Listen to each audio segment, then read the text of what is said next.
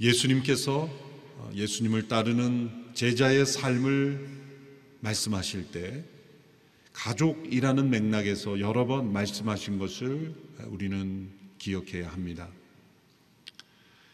오늘 본문 말씀에도 누구든지 내게 오면서 자기 부모와 아내와 자식과 형제 혹은 자매와 자기 생명을지라도 나보다 더 사랑하면 내 제자가 될 수 없다고 말씀하셨습니다. 어느 불순한 동기를 가진 사람이 이 구절만 핀셋처럼 뽑아서 예수님을 소개한다면 인륜을 거스르는 사람으로 소개될 수도 있을 겁니다. 가족도 미워하고 자신을 따라야 한다.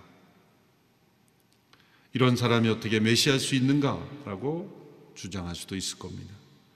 그래서 제이스 루이스라는 분은 아버지를 미워하는 것이 어렵지 않은 사람은 이 구절을 전혀 읽지 않는 것이 나을 것이다라고까지 했습니다. 아버지를 미워하는 사람이 이 구절을 읽게 되면 이 말씀을 이용해서 자신의 잘못된 감정을 합리화하려고 할 수도 있기 때문이라는 경고입니다.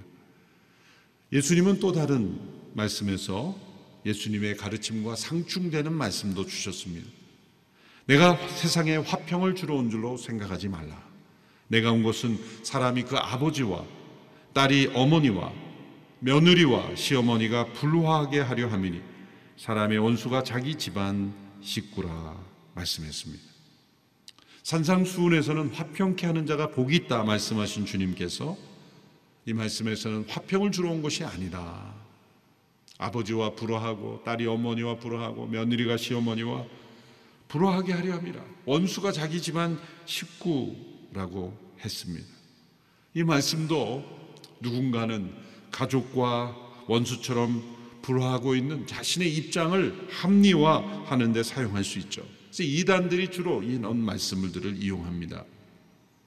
이단을 분별할 때 첫 번째 핵심은 가족과 분리시키는가, 하나 되게 하는가, 그것을 가지고 분별합니다. 만일 가족과의 관계를 끊도록 만든다면 해로운 무림에 틀리 없습니다. 또 예수님께서는 어머니와 형제들 앞에서 더 충격적인 말씀도 하셨습니다. 어느 날 말씀을 가르치고 계실 때 어머니와 형제들이 찾아와서 할 말이 있다고 찾아왔습니다. 사실 그 전후 맥락을 보면 예수님의 가족들이 예수님을 오해하고 또 형제들은 예수님을 미쳤다고 여겼 있었던 그 시점이었습니다. 그러므로 예수님의 공생의 사역을 방해하려고 찾아온 것입니다. 그때 그 어머니와 형제들에게 예수님께서 하신 말씀이 있습니다. 누가 내 어머니요 내 형제냐? 제자들을 가리키며 하늘에 계신 내 아버지 하나님의 뜻대로 행하는 자가 내 형제요 어머니다라고 말씀하셨습니다. 이 말씀을 전해 들은 마리아와 그 형제들이 얼마나 큰 충격을 받았겠습니까? 예수님이 유명해지더니 가족도 외면하는 사람이 되었다라고 오해하였을 것입니다. 예수님은 십자가의 그 마지막 극심한 고통 속에서도 어머니를 배려하고 또 어머니를 요한에게 맡기는 분이셨습니다. 그런 분이 어떻게 이런 말씀을 하실 수 있을까? 우리는 예수님께 대하여 예수님은 착한 분, 인자한 분 그런 이미지로만 생각하지만 예수님께서 진리를 말씀하시고 하나님 나라의 기준을 설명하실 때는 매우 엄정하고 때로 냉혹하기까지 한 말씀을 주저없이 하신 것을 우리는 기억해야 합니다. 이런 여러 구절들의 공통된 맥락은 이 가족이라는 맥락에서 예수님께서 제자도를 설명하셨다는 것입니다. 예수님께서 왜 이렇게 가족을 위기로 내모는 것처럼 가족을 외면하는 분류하고 가족과 불화하는 듯한 이런 메시지의 말씀을 주셨을까요? 예수님은 10계명 중 한 계명인 5계명 부모를 공경하라는 말씀을 부정하시는 것이 아닙니다. 가족 간의 본능적이고 자연적 사랑을 부정하시는 것이 아닙니다. 도리어 이 말씀들은 사람들이 가지고 있는 이 본능적이고 자연적 사랑을 가지고 가족과 함께 삶에도 불구하고 왜 그토록 가족이 고통스러워지며 왜 가족이 그처럼 깨어지며 그 가족 사랑이 왜곡되어 심지어 진리를 버리면서까지 그 가족이 우상이 되어 버리는가? 왜 사람들 안에는 본능적이고 자연적 사랑이 그처럼 가득함에도 불구하고 행복하지 않은가? 그것을 깨닫게 하시는 말씀입니다. 가족을 최고로 당연히 여기죠. 가족을 당연히 사랑하죠. 그것은 자연적이고 본능적인 것이죠. 그런데 왜 가정 속에 화평이 없고 평안이 없고 행복이 없는가? 그것은 가정의 중심에 있어야 될 그 하나님 나라의 질서. 가정의 그 중심에 예수 그리스도의 십자가가 없는 자연적이고 본능적인 사랑은 결코 우리의 가정을 행복으로 이끌 수 없다는 것을 알려주시는 겁니다. 하나님 나라의 원리 가운데 생명을 얻는 방법은 무엇입니까? 예수 그리스도의 생명으로 자신의 생명을 잃어버리는 것입니다. 우리의 옛 생명을, 우리 옛 사람을 십자가의 그리스도와 함께 못 박힐 때 우리 안에 부활의 새 생명이 탄생하는 것처럼 또 자신을 부인하고 자기 십자가를 지고 주님을 따르는 것처럼 우리의 가정도 예수 그리스도의 십자가에 못 박힐 때 우리의 가정 안에 하나님의 은혜와 축복이 임할 수 있다는 것이죠. 그래서 예수님께서 우리의 가정이 왜 고통스러운가를 설명하는 겁니다. 우리의 가정 안에서 고통을 겪는 과정은 때로 가족에 대한 우리의 우상이 깨어지는 과정인 것입니다. 가족을 우리 자신의 업적이나 자랑으로 여기게 되는 우리의 우상이 무너지는 것입니다. 우리 모두는 가정에 대한 꿈이 있죠. 가정은 평안해야 되고 안락해야 되고 쉼이 있어야 되고 문제 없이 잘 평탄하게 되어야 된다는 꿈이 때로는 우상이 될 수도 있습니다. 누구나 그런 꿈을 가지고 있죠. 당연한 것입니다. 그런데 가정 안에 일어나는 일은 그 꿈처럼 되지 않습니다. 예기치 않은 일들이 일어납니다. 건강에 문제가 생깁니다. 자녀들은 뜻대로 되지 않습니다. 때로는 장애를 가지게 됩니다. 때로는 원치 않는 경제적 실패를 겪게 됩니다. 가족 중에 어려움을 주는 가족도 있습니다. 이 모든 일들이 우리가 기대했던 가족에 대한 그 꿈이 점점 점점 깨어지는 과정입니다. 그것이 고통입니다. 그리고 왜 우리 가정은 이래야 되는가? 왜 우리 부모는 이래야 되는가? 조상을 원망하고 가족을 원망하고 고통 속에 살아가는 것이죠. 예수님께서 이러한 가족 속에서 예수님을 따르는 제자도가 체험되지 않으면 나의 제자가 될 수 없다고 말씀하신 거예요. 자연적이고 본능적인 가족에 대한 사랑을 부정하거나 또 가족을 외면하는 그러한 사람으로 살아가도록 말씀하신 것이 아니죠. 가정의 중심에 마땅히 있어야 될 그 하나님의 질서가 지켜지지 않을 때, 우리를 구원하신 예수 그리스도 그분의 십자가가 중심이 되지 않을 때는 그 자연적이고 본능적인 사랑이 도리어 우리의 가정을 고통스럽게 할 수 있다는 것이죠. 그래서 오늘 본문에서 예수님께서 그런 맥락에서 가족을 예수님보다 더 사랑하면 제자가 될 수 없다 말씀하신 것입니다. 우리말 번역에서는 나보다 더 사랑하면이라고 이렇게 번역을 한 부분이 개혁 개정에서는 미워하지 아니하면 이렇게 번역되어 있죠. 물은 내게 오는 자가 자기 부모와 저자와 형제와 자매와 더욱이 자기 목숨까지 미워하지 아니하면 능히 내 제자가 되지 못하고라고 말씀했습니다. 영어 번역 성경 NIV에서도 미워하다라고 번역을 했는데 NLT란 New Living Translation이라는 NLT 번역에서 우리말 성경처럼 나보다 더 사랑하면 이렇게 번역을 했습니다. 원문에 가까운 번역은 미워하면이라는 것이고 나보다 더 사랑하면이라는 것은 의역에 가까운 번역이죠. 그 의미는 서로 통하는 것인데 왜 그럼 미워하면이라는 단어를 사용했을까요? 이 과장법이죠. 셈족 언어 계통의 과장법입니다. 예수님께 대한 그 사랑이 얼마나 깊고 깊으냐 하면 그 사랑과 가족에 대한 사랑을 함께 대비시키면 마치 가족에 대한 사랑이 마치 가족을 미워하는 것처럼 여겨질 정도로 가족을 사랑하지 않는다는 게 아니라 그 가족에 대한 사랑과 비교할 수 없는 정도의 사랑이기 때문에 상대적으로 미워하는 것처럼 느껴질 정도로의 사랑이라는 측면에서 강조한 것입니다. 주님께 대한 사랑이 최고의 사랑이기에 가족에 대한 사랑이 상대적으로 미움처럼 여겨질 정도로의 그 사랑. 그 사랑을 하면 가족은 사랑하지 않게 될까요? 그렇지 않습니다. 예수님을 이렇게 사랑하는 가정에는 그 가정 속에 주님이 주시는 그 진리 안에서의 그 사랑과 행복이 충만할 것입니다. 예수님만 행복해지고 모두가 불행해지는 사랑이 아니죠.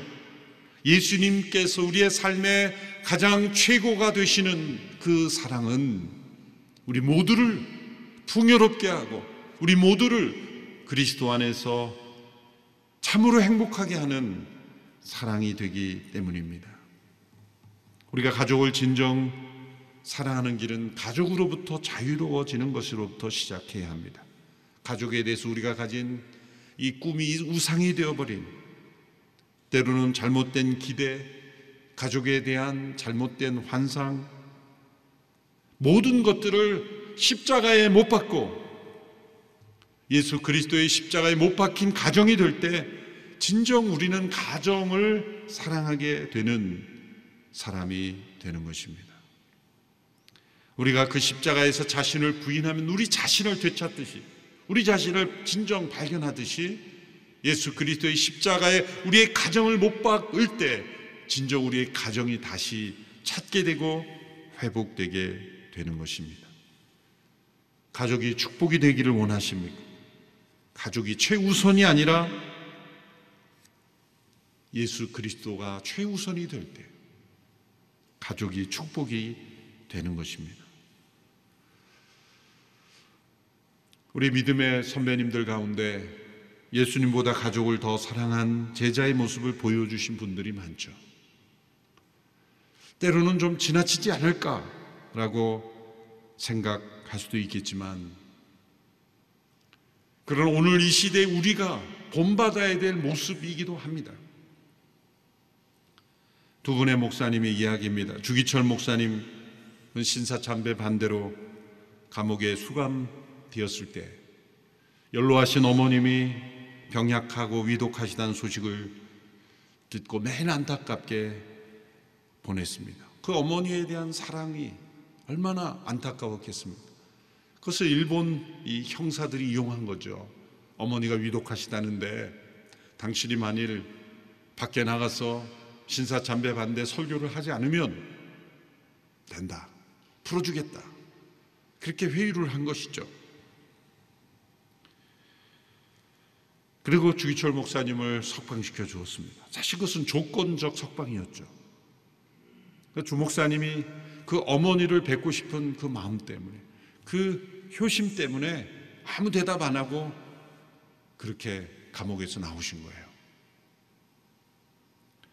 집에 돌아와 오정모 사모님 아내에게 자초지정을 설명했더니 그 주목사님의 말씀을 들은 사모님이 이렇게 말씀했다고 합니다. 여보, 감옥으로 다시 돌아가세요. 그래서 주 목사님은 다시 발걸음을 돌려서 감옥으로 다시 들어갔다고 합니다. 그리고 거기서 순교하셨죠. 남편이 이렇게 어찌되었건 감옥에서 나왔으면 좋아하는 것이 아내의 마음이 아닐까요? 그 인간적인 가족에 대한 사랑이 아닐까요? 이 신사참배라는 그 사회적 이슈 때문에 지금 감옥에서 죽게 생겼고 어머니도 돌보지 못하게 됐는데 어떻게든 나오는 것이 중요한 것이 아닐까요? 그것이 가족 사랑, 이게 본능적이고 자연적 사랑 아닐까요? 그런데 주목사님의 사모님은 남편에게 감옥으로 다시 돌아가세요. 어떻게 이럴 수 있을까? 우리는 생각하지만 그리고 그 말대로 돌아가는 또 목사님은 뭐예요? 십자가에 못 박은 가정인 거예요. 만일 이러한 분들의 발걸음은 역사적으로 매우 중요한 발걸음이에요. 그때 주목사님이 그냥 어머님 뵙고 싶어서 나와서 신사참배 반대 운동을 중단했다면 한국교회 영적인 맥은 끊어지는 거예요. 이 발걸음은 한 가족에 대한 사랑을 뛰어넘는 매우 중요한 발걸음인 거죠. 주목사님이 이렇게 감옥으로 돌아가 순교하셨기에 한국 교회의 영성이 지금도 이어지는 거예요. 사모님은 그것을 한 거죠. 이 발걸음은 지금 역사적인 발걸음이다. 지금 감옥으로 되돌아가시지 않으면 지금의 주기철 목사님에 대한 영적인 교훈은 역사 속에 남지 않는 거예요. 본능적인 가족에 대한 사랑이 왜 없었겠습니까? 그러나 그 가정을 십자가에 못 박았기에 하나님의 영광이 나타난 거죠. 손양원 목사님 사모님 이해 못지 않습니다. 손양원 목사님도 신사참배 문제로 순천 형무소에서 1년 7개월을 사셨죠. 그 사모님이 애양원을 지키면서 처리하며 금식하며 남편을 위해 기도했습니다. 이런 상황이라면 대개 어떤 기도를 합니까? 빨리 나오게 해주세요. 건강하게 해주세요. 이런 기도가 당연한 아내의 사랑 아닐까요? 그런데 사모님은 그런 기도보다 우리 손 목사님이 신앙이 꺾이지 않게 해주세요. 그렇게 기도했다는 거예요. 하나님은 그 사모님의 기도를 응답하셔서 손 목사님 1년 7개월 동안 한 번도 그 소신을 굽히지 않았다는 거예요. 그래서 그 결과 이제 1년 7개월이 끝나면 이제 석방을 시켜야 되는데 다시 종신형을 내려버린 거예요. 그 뜻을 굽히지 않았기 때문에요. 이제 종신형을 선고받고 순천에서 서대문 형무소로 이감되는 중에 길에서 사모님을 잠시 만난 거예요. 보통 아내 같으면 울고불고 이제 빨리 하겠다고 하고 감옥에서 나오라고 이제 평생 감옥에서 죽게 생겼는데 왜 고집을 피우냐 그랬을 텐데 사모님은 성경책을 펴들고 그 목사님 앞 요한계시록 2장 10절을 읽어 드렸다고 합니다. 내가 죽도록 충성하라. 그리하면 생명의 면류관을 내게 주리라. 그리고 한마디 덧붙이셨습니다. 당신이 만일 우상에게 전하면 당신은 내 남편이 아닙니다.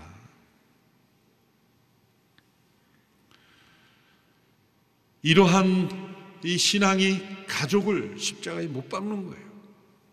가족에 대한 이 인간적인 사랑을 뛰어넘는 우리 주님께 대한 사랑, 하나님 나라에 대한 헌신, 복음이 이 땅 위에 계속 전해지려면 이 주기철 목사님, 손양원 목사님의 이 영적인 헌신이 없었다면 어떻게 한국 교회가 그 유산을 이어받을 수 있겠습니까? 오늘 이 시대에 우리가 회복해야 할 유산이 아니겠습니까? 우리의 가정을 십자가에 못 박고 예수님께서 주인 되신 가정이 되어야 하는 것입니다. 그 두 사모님이 남편이 죽기를 바래서 감옥으로 돌아가라 그러고 요한계시록 2장 10절 읽어주며 죽도록 충성하라 그랬겠습니까? 물론 우스갯소리로 그런 아내도 있다 그러죠. 어느 남편이 이제 돌아가셔서 의사가 이제 소천하신 걸 확인하고 하얀 천으로 덮어드렸는데 그 베드가 이제 나가는데 이분이 깨어난 거예요. 그래서 일어나시, 이렇게 일어나시려고 그러니까 옆에 가던 그 아내가 흰천으로 덮으면서 의사 선생님이 죽었다고 하시잖아. 그런 아내도 물론 요즘 많이 있다고 합니다. 때로 엮이는 가정이나 상처 입은 가정에서 가족으로부터 아픔을 겪은 가정들이 있습니다. 그러나 십자가의 그 가정을 못 받고 하나님께 나아가는 가정에는 놀랍게도 하나님께서 아버지가 되시고 어머니가 되시고 형제가 되어 주시고 하나님께서 함께 하시는 회복이 그 영혼들에게 있습니다. 대표적으로 우리 고백록을 쓴 아우구스투스, 아우구스, 아우구스티누스, 어거스틴이라고도 하죠. 공식적으로는 아우구스티누스라고 부르는 그분의 아버지 파트리시우스는 알코올 중독자였고 아주 폭력적이고 무질서한 사람으로 알려져 있습니다.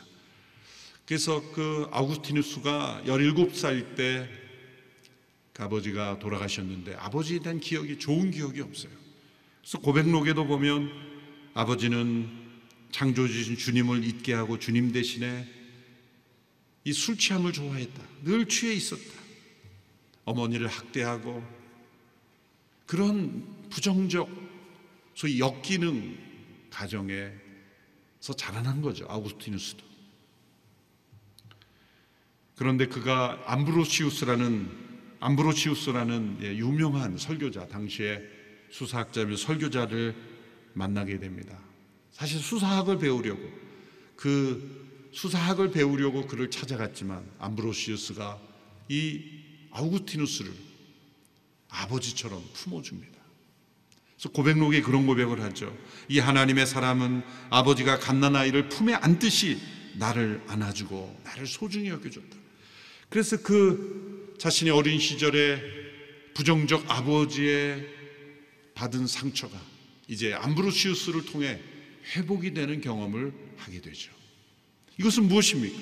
예수 그리스도의 십자가를 통해 우리가 새로운 하나님의 가정의 경험을 할 수 있다는 겁니다.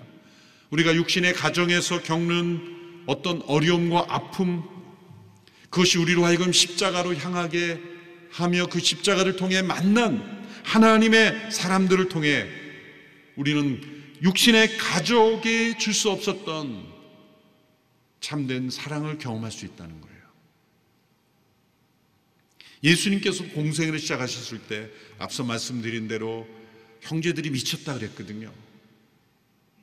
인정하지 않았습니다. 우리는 이 땅을 살면서 육신의 가정에서 받는 아픔과 상처가 틀림없이 있습니다. 그러나 그것으로 끝이 아닙니다. 예수 그리스도의 십자가에 못 박힐 때 그 가정도 회복될 수 있습니다. 또한 회복되지 않을지라도 십자가를 통하여 혈통을 초월하여 만나는 하나님의 가정, 그것이 교회입니다. 그 교회를 통하여 가정됨을 경험하고 하나님 아버지의 사랑 안에 거할 수 있어요. 한국교회 초기 시절에 수많은 고아들이 일어났고 깨어진 가정, 버려진 수많은 영혼들이 교회가 가정 역할을 해준 거예요. 교회가 그 버림받은 영혼들을 품어주고 고아원을 세우고 학교를 세우고 선생님이 학교 교사가 아닌 교회 학교 교사가 가정이 줄 수 없었던 영적인 아버지 어머니 역할을 해줬어요. 오늘 이 시대 한국 교회가 회복해야 될 이 모습은 깨어진 수많은 가정들의 회복을 도와주는 영적인 하나님의 가정으로서 역할을 해주어야 합니다.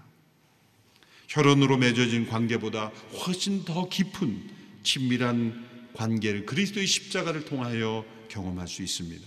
예수님께서 누구든지 내 하늘에 계신 아버지의 뜻대로 하는 자가 내 형제요 내 모친이라 말씀하신 대로 누구든지 믿는 자는 그리스도의 가까운 친족으로 하나님의 가정이 되는 것입니다. 그래서 초대교회 어느 순교자는 말하기를 그리스도인들의 유일한 친척은 성도들이다 그렇게 말했어요. 여러분도 경험하셨지 않습니까?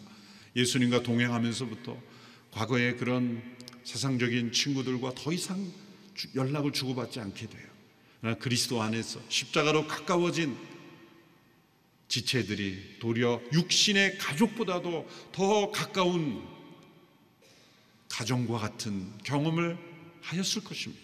왜 그렇습니까?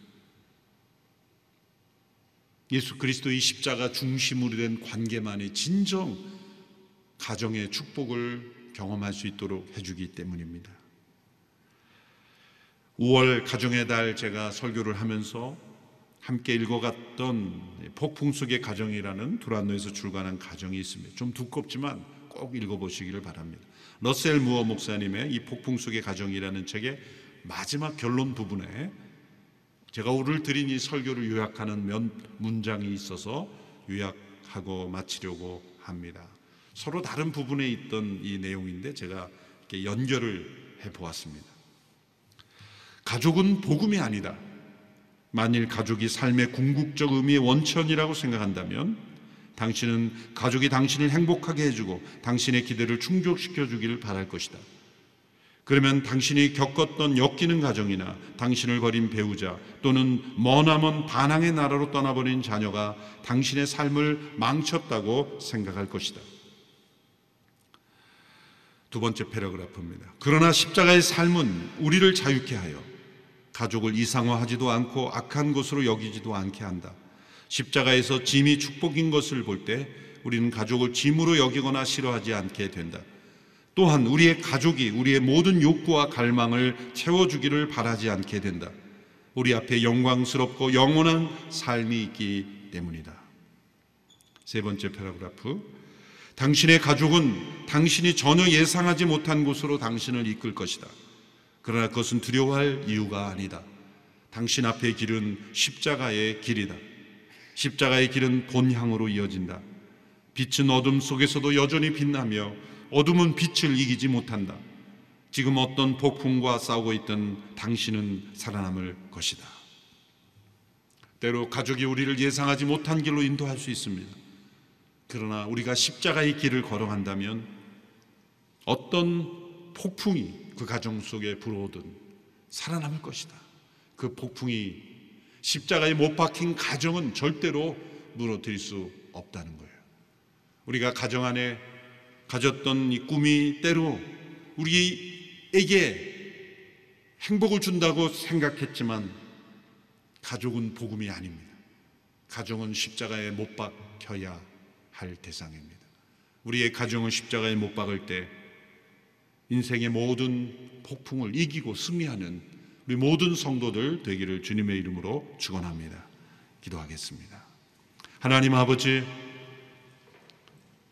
폭풍이 몰아치는 이 시대의 모든 가정들의 십자가의 도를 따르는 가정이 되어서 이 세상이 추구하는 우상이 되는 가정이 되지 아니하고 오직 십자가에 못 박혀 예수 그리스도의 제자 된 가정으로 살아가는 우리 모든 가정이 되게 하여 주옵소서. 예수님의 이름으로 기도하옵나이다. 아멘.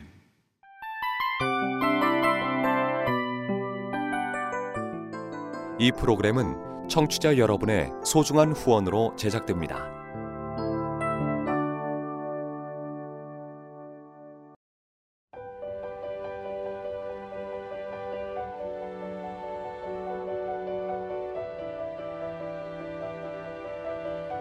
세상에는 수많은 교회들이 있지만 더 깊이 있는 말씀 강해를 찾기 위해 크기로만 교회를 선정하지 않습니다.